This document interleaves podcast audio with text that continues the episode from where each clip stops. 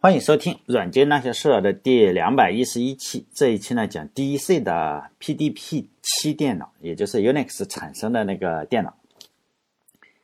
呃，主要是大家不要着急哈，因为这个故事是发生在七十年前，也就是说呢，呃，也不急这一天两天的嘛。有人就非常想知道这个 D E C 造出的这个电脑，就是 P D P 七 应该是什么样子，因为这台电脑上写出了 U N I X 嘛。就在前两期的时候就让我快点讲。就前面的不想听，我想说的是这台机器啊，实际上并不是那么重要，尤其是 D E C 的历史之上，呃，没有人会想到说，哎，我造出这台电脑的话，会顺便造出 U N I X， 因为这只是历史的偶然事件嘛。我的故事啊，就讲到这里的话 ，D E C 呢还没有成立，呃，就算是成立呢，最初它并不是造这个机器的，并不是造 P D P 机器的。如果有人特别想了解这台机器的话，可以到维基百科上啊，或者是什么的有详细的介绍，也就不用等我来讲嘛。呃，我讲的呢还是发生在六十年或者七十年左右的一个故事哈，也不急这一天两天嘛，一两周的也也急不了。这又不是什么突发新闻，好像是谁离婚了呀，或者是是哪个公司又发布了哪个手机，或者是 B T A 啊还是 B A T 啊又融资了多少钱，或者投资了多少钱。因为这种新闻的话会只有一两天的热度，因为我讲的故事的话它都已经凉透了嘛，七十年前的事情，大家可以想一想，也不要着急，尽量不要催不要催你想听哪一个，因为我只想慢慢的讲，因为它毕竟已经七十年了，也真的是不要着急，而且我时间也有限，也不可能做太多。就上一期呢是讲了一个叫克拉克的家伙，然后他的老师啊是美国原子弹之父奥本海默，他和他的老师一样呢，就是说用我自己的生命去造杀人武器这件事情啊，在良心上是不安的，就从造核弹这件事情上，他就转移到了，哎，我要去造一下，呃，美国第一代飞机预警系统。于是呢，他就来到了这个旋风项目组，就用电脑啊加雷达来检测，呃，苏联有没有这个飞机的偷袭。然后最终呢，在一九五一年的时候，呃，这个被困在华盛顿州啊造这个核武器材料的年轻人也就来到了叫马萨诸塞州，然后啊就参加了这个旋风项目。来到以后呢，他第一个工作就是检测一下为什么旋风项目只能够检测 百分之九十 的入侵，还有 百分之十 左右的入侵是没有检测出来。就是美国不是实验了嘛，他飞了二十多次，好像有两次没有检检查出来，呃，就是说哎，为什么你这个预警系统不行。在这里呢他就碰到了这个肯·奥尔森，这两个家伙也就是后来，但后来其中一个很早就退出了，但是也算是一起办了 D E C 吧，但是很早那个又退出了，就是理念上是不合的。但是在这里呢，还有好多年，他还要当好多年的同事，呃，大概工作了十年以后才才去办的 D E C， 所以呢，现在还还在工作。于是呢，他们就怀疑说可能是内存有问题，因为当时用的是新造的叫磁芯内存，可能会有问题啊。于是这两个家伙就带领同事们造了一台机器，这台机器呢是专门检测内存的，就是说你这台电脑的机器是不是有问题？为什么检测不到飞机呢？可能是内存上有问题。于是呢，呃，造了这台机器的话，呃，就就去检测嘛。如果大家有兴趣的话，可以把这个肯·奥尔森啊这个名字输入谷歌。百度是不行，我试了一下，百度搜的不多，就能看到它好多的照片都是跟一块板子一块一块的板子，就好像主板，但它这个很粗糙的主板啊，就没那么精细。它就做了这么一个板子，然后还有各种的冗余啊，都是呃肯奥森设计的，肯定他抱着这块板子，肯定就是他设计的嘛。然后呃，他非常出名啊，在谷歌上起码非常出名啊，然后七十年前非常出名，现在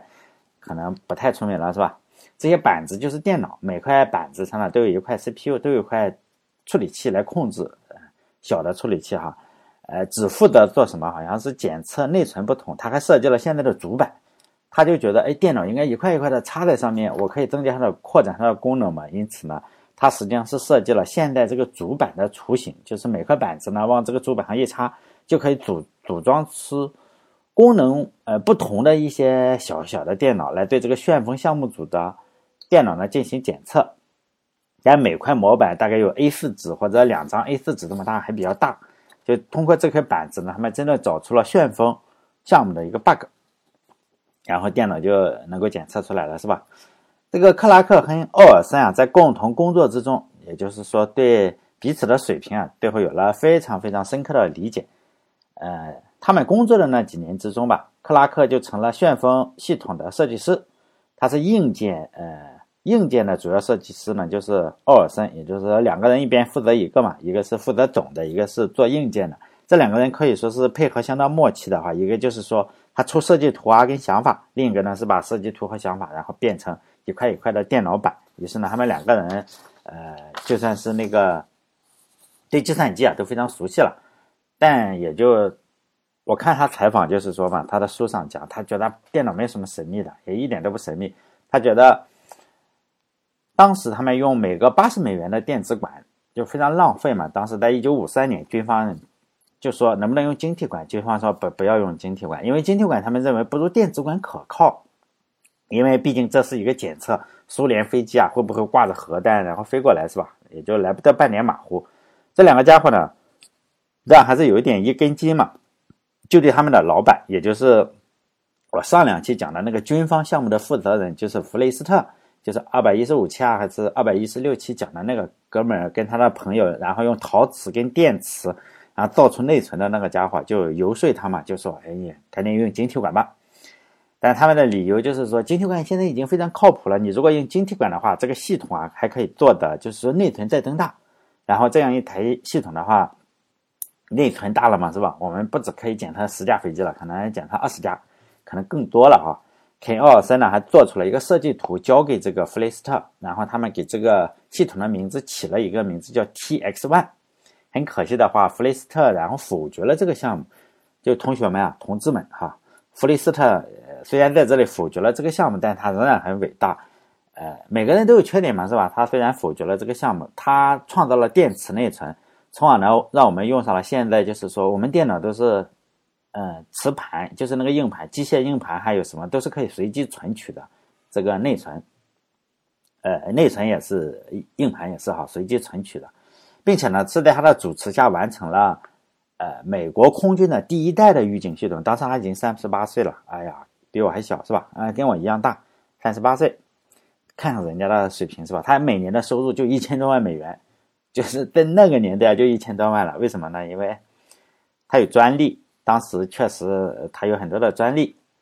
但是呢，他对钱确实没有太大的兴趣，他就把这个专利啊给了他的学校，他的母校是 M I T， 然后呢 ，M I T 后来靠这个专利每年收个两千万、两千多万，就越来越多了嘛。然后弗雷斯特就对计算机的贡献。其实最主要有两项嘛，第一个就是有交互交互式计算机，就是他包括他用十六台示波仪，然后做了一个显示器，然后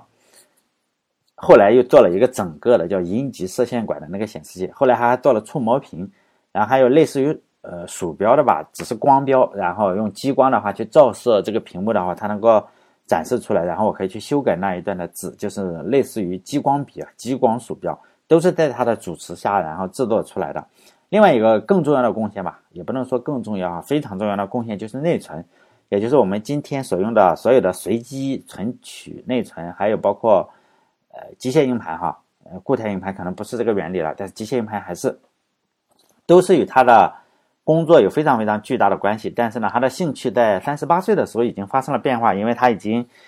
已经达到人生巅峰了吧啊，他可能觉得他就不想再造计算机了。然后在三十八岁的时候，他就虽然他否决了肯奥尔森制造这两个家伙提出的制造晶体管计算机的要求，但是呢，他还是把这个两个人呢提嗯做了提拔，因为他要去做什么呢？他他他离开了，他要去办学校了，因为麻省理工啊，然后成立了一个新的管理学院。这个管理学院呢，就是在一九五二年的时候，麻省理工的另一位毕业生，也就是通用汽车的总裁。然后给了多少？给了五百万，给了五百万美元。然后希望呢建立一个新的学校，就是在学校里建立一个管理学院。然后呢就找到，就有钱了嘛，你肯定还要找人嘛。然后就问他愿不愿意做这个院长，但他就觉得哎可以啊，做院长可以是吧？然后他就说愿意。然后这个就去做院长啊，就第一任的呃创始人嘛，创始人就是这个管理学院。就好像我管理学院可能咱没去过是吧？但有人去过肯定是麻省理工的管理学院。就是他后来这个管理学院改名字，改名字最后改成了叫麻省理工大学的斯隆管理学院，但后来好像一九七几年改名了。但这个管理学院肯定有人去过，就是后来我发现，哎，我们大家应该都知道，或者说你不知道你知道，但实际上你一定听说过，因为在二零一九年的时候，中国有个电商大佬啊，叫奶茶美眉的老公是吧？参加了就是明尼苏达大学的卡尔森管理学院，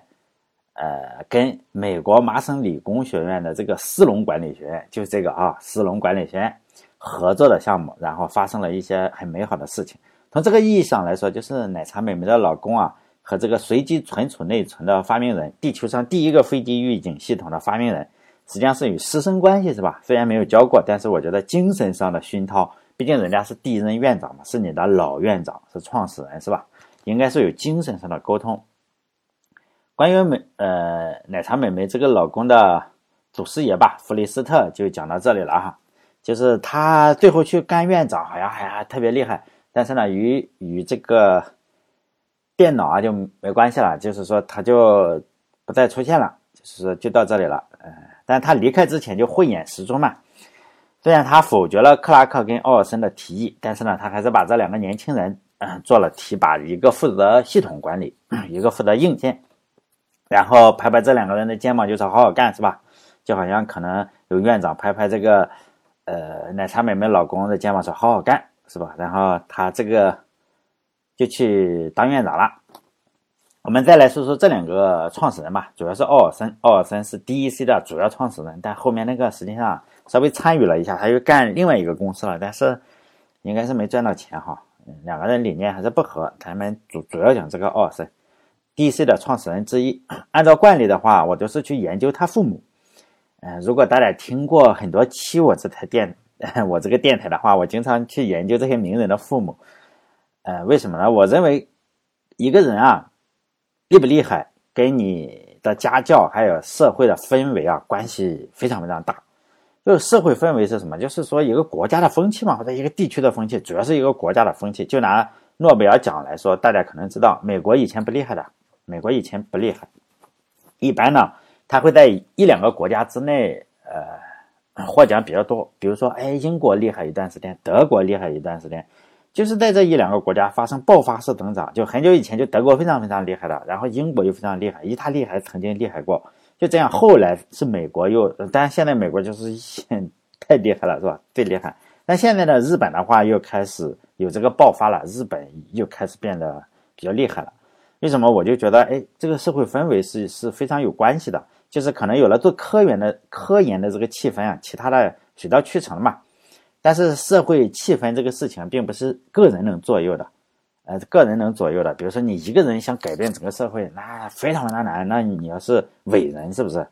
一般人是非常非常难的，难改变。就是一个国家如果说人浮于事，那就所有人都是人浮于事，就是上有所好，下必效焉。但是呢，同样是在一个国家，比如说。现在美国可能呃出诺贝尔奖特别多，但是并不是每个人都有出息，是不是？我认为这个时候可能就是要拼你的家教了，就这个样子哈。你这个社会风气一样的话，你还是不行嘛，可能就要拼家教。中国不是有句话说叫兵熊熊一个，将熊熊一窝嘛？我觉得这个非常有道理，套用在这里可以这样说一下，就是家教熊啊，就熊一个熊孩子，整个社会风气熊啊，就是一个国家都是熊。所以呢，我们来看看这个奥尔森的家教，用一个词来形容的话，就是非常严格哈，极严。他出生在叫康涅狄格州的布里奇波特，我翻译了一下，我到网上翻译了一下，咱没去过，咱没去过，咱不知道，反正美国是有这么个地方啊，布里奇波特。他老爸呢是工程师和发明家，也比较厉害哈，但是不是说特别出名。他的爷爷奶奶呢是，呃。他的爷爷奶奶还有外公外婆都是移民回来的，都是移民回来的，移民去的，也就是北欧移民啊，一个是瑞典，一个是芬兰，反正是北欧的一个国家。然后这两个，他妈妈也是，就是非常厉害，嗯，就是他爸爸妈妈就是，爸爸学历比较低，他妈妈学历比较高，反正这个就不说了哈。反正他爸爸是个发明家，也是个工程师，他妈妈也是。在这种家庭氛围之下呢，他就。非常非常严格要求自己，然后他爸爸可能就唬得住他，是吧？然后因此呢他非常勤奋的工作，然后后来他也不他不喜欢参加社交活动，也就是说他不太喜欢与人打交道。我觉得他日后啊跟这个同事关系搞得比较紧张也与这方面有关系，就他从小就不不好这个，是不是就不是说左右逢源的，就是说人脉很广的这种人。但是呢他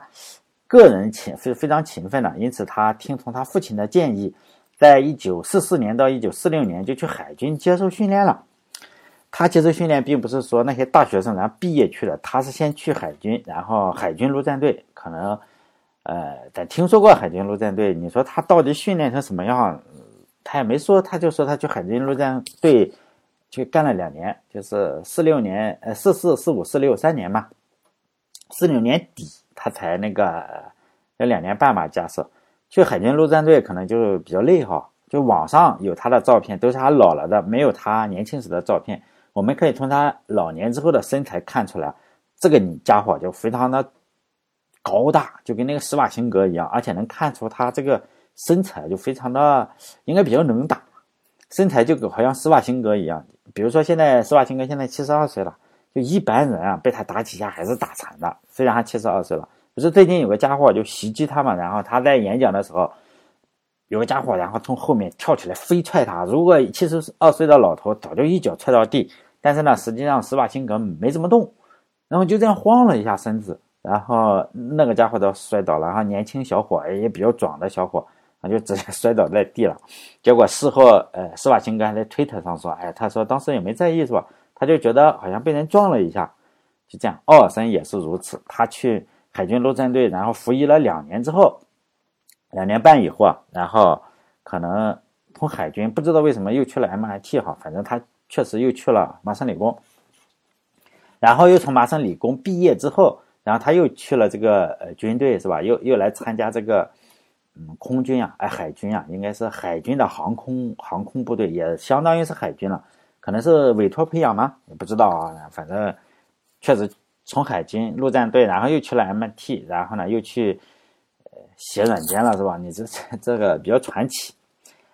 因此呢，他设计好的是他们两个设计好的叫 T X 一， 然后呢就被这个弗雷斯特说哎否决了，因为你这个。事情不小呀，因为他要监控飞机，你突然改一个电脑是吧？万一监控不出来了，如果能监控出来就好，你如果监控不出来，那不崩了。然后，但是虽然被否决了，他们两个没有放弃，然后呢，又重新设计了一个更简化版本的、更便宜的哈，因为他，呃，以前的那个叫 T X 一，这个呢，按道理说应该叫 T X 二，它就叫 T X 零，可能是又简化了一点是吧？减了点零件。他觉得他和克拉克啊不造那个 T X 一， 因为 T X 一 成本很高嘛，可以造这个 T X 零 这种机器，就是说呢让普通人能够以能够承担的价格用上电脑。所以呢 D E C 公司建立起来以后啊，主要的目标就是卖这些小型的计算机，而不是那个数数百万台一台的大型计算机。他和克拉克就在这方面就是两个人一拍即合是吧，他们认为可以先给哪个人用，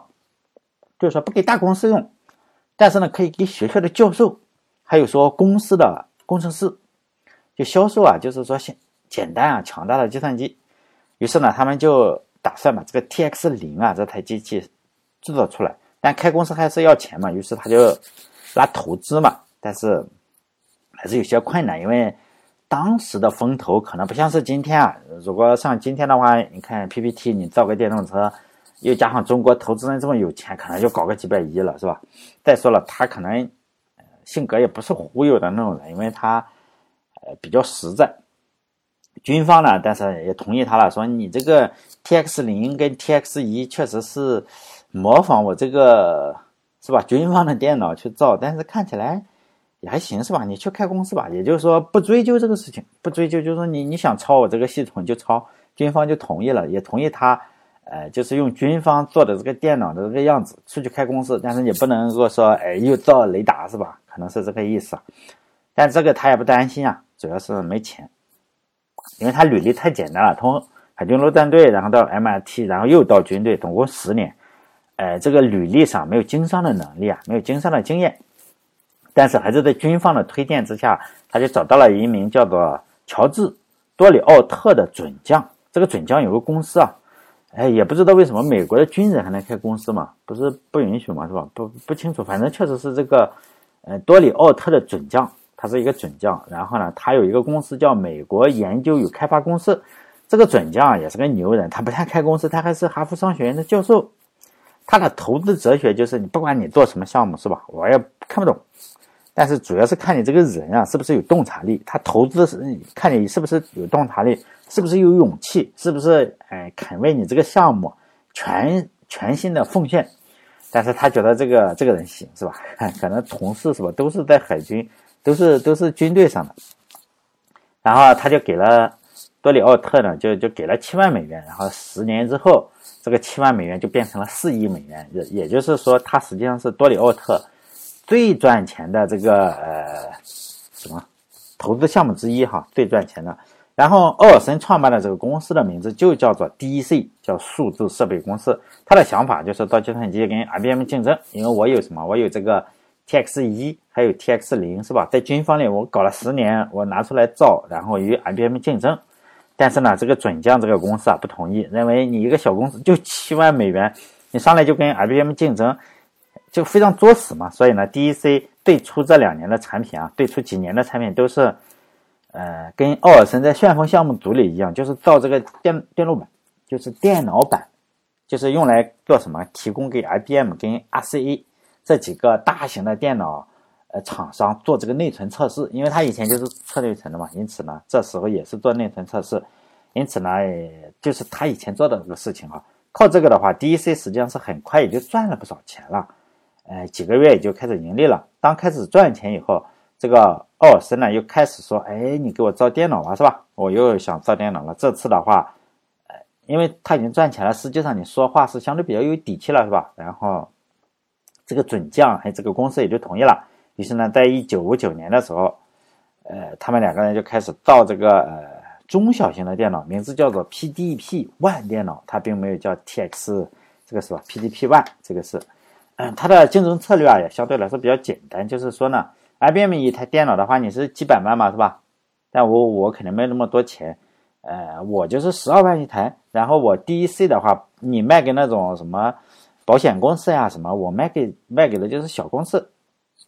还有学院，就价格便宜嘛，他还用上了一些旋风项目组的一些技术，比如说你 I B M 的电脑没有没有这个显示器，但是呢我有显示器，我这个电脑会配一台叫阴极射线屏幕，射线管的屏幕就是那个根据雷达那个改改装出来的，是吧？他也从这个军方里学会了，然后呢就就是说有屏幕，不是在军旋风系统是用了十六台这个示波仪，然后当显示器，后来改改出来一台。呃，显示器嘛，就一台了哈。D E C 直接把这个成果拿过来就用了，和旋风系统一样，而且还有键盘，还有一个自处理软件，呃，就你编程啊，在上面可以编程了。就这样的话，呃 ，D E C 的机器啊，实质上就是一个简化版的旋风系统。它就是说我就是不能够用来监控这个苏联飞机，但是运算还是可以的。因为当时在 I B M 的机器上，你要有指代呀、啊，还要有这个批处理，可能搞半天是吧，才知道这个程序的结果，然后打印在打印机上，哎，我这个显示在屏幕上，显然还是显示的屏幕上我们认为比较好。D E C 的话，因为它整个的系统是交互的嘛，因为你雷达的话肯定要交互，呃，它就是随时可以改改程序，然后等着屏幕上看结果。当然 ，D E C 的策略在某种程度上可以说是成功了，但是对大量计算的公司来说啊，比如说他们还是要用 I B M， 对小工程师还有说这个呃科学家来说，哎 ，D E C 就是相对来说又便宜又好用，十二万一台，哎，我觉得要贵是吧？十二万一台，在一九六二年末的时候 ，D E C 的利润已经达到了八十点七万美元，当然他就觉得，哎呀，又要搞一下是吧？我们不能只卖这个 P D P 一 嘛，然后这一种简化版本的这个。计算机 D E C 呢，我抄了这一个哈，但是下一个电脑它没得抄了嘛，因为这个 P D P 一 的话就是抄这个旋风，但你等到 P D P 二 的话，或者 P D P 三、P D P 四， 你都要自己研发了，因为你还是没得抄了嘛，没有没有办法去抄了，因为这几台机器实际上都不受欢迎，因为没有那么好了，因为它要自己研发了，没没得抄，看起来所以呢，我们做产品的话，就是说，如果有个东西要抄的话，就先抄了，是不是？也不用在乎这个什么。我看那个，呃，互联网的软件不都是这个样子嘛？先百分百的是吧？像素级抄袭，然后再自己开发，是不是？有 bug 也要先抄。你看，包括你看网上咱们这类哈，哪个公司不都是抄嘛？都是抄，然后最后被抓住了，然后我就回去，相当于没抓住，是吧？我不道歉。然后就这个样子，然后他是他人家是美国这边是同意他抄，因此呢，他实际上 P D P 一 卖的最好，等到二三四的时候都卖的不好，然后呢就不停的投入，哎，投入你总是有回报嘛，然后等到 P D P 七和八的时候就算是取得了成功，主要是 P D P 七 就嗯被人所关注嘛，因为这台机器上诞生了著名的 U N I X 操作系统，因为 D E C 公司的经营策略吧，就是 P D P 电脑啊，跟 I B M 是做差异化竞争，就是说，我不给你拼性能是吧？我给你拼价格。总体上来说 ，P D P 七 并不是特别强大呀。否则的话，我们也知道为什么你如果特别好用的话，特别强大，人家贝尔实验室不会说买了去之后就把你丢在一边没人用嘛。正是因为没有人用，然后这个汤姆森才有机会说用这台没有人用的电脑，然后用汇编语言写了第一个版本的 U N I X。这台电脑就 P D P 七 这台电脑内存就 四 K， 都都不知道多小了 ，四 K 非常非常小了。但最高它可以扩展到 六十四 K，六十四 K 也已经非常小了，就是你呃用摄像头拍一个照片还差不多，就 六十四 K 了。但我们想想那是一九六五年的电脑，距离今天已经五十四年了，是吧？也就不要再纠结什么性能了，重量倒是可以纠结一下。那台电脑是五百千克，大概是一一千一百磅，就五百千克，非常厉害了，有三个冰箱那么大吧。但是呢，相比于当时 I B M 那种电脑是要什么，有好几间房子嘛，它已经非常微小了。你想想，一个两间屋子这么大的电脑，你是一个什么？你是一个呃三台冰箱那么大的电脑，已经算是微机了，是吧？已经就是比较微型了。但现在我们微机特别小了。但是的话，呃，还是要说的，就是 P D P 七 并不是 D E C 的拳头产品，就是说我主推的并不是 P D P 七，最主要的产品是 P D P 八。这台电脑就有一个官方的名字，也是世界上第一个出现这个名字，叫做 Microcomputer， 就微机，他们起了一个名字叫微机。虽然 P D P 八我搜了一下也是五百公斤，但是确实它的名字就叫做 Microcomputer， 就微机哈。当时确实有点危机的样子。P D P 八 的话是也导致了 D E C 公司里出了一个很大很大的事情，就前面讲过，哦，神这个人不是军人嘛，你海军陆战队的军人不太会社交，他和 P D P 八 的主要设计者，然后就发生了争论。发生了争论的话，这就导致了公司有很大的变动。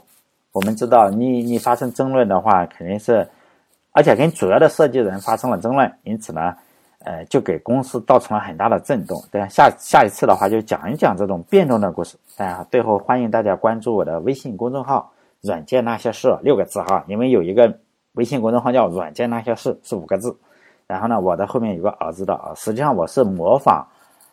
明朝那些事的那本书的起了名字，结果后来哎，人家呵呵读音读不好，结果后来听说那个东西还卖卖东西，哎呀，特别崩溃。不是我是吧？你这个。被骗了呀，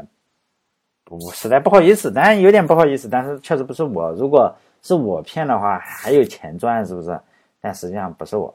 好嘞，这一期就到这里，下一期呢就讲 D E C 他们发生冲突的故事。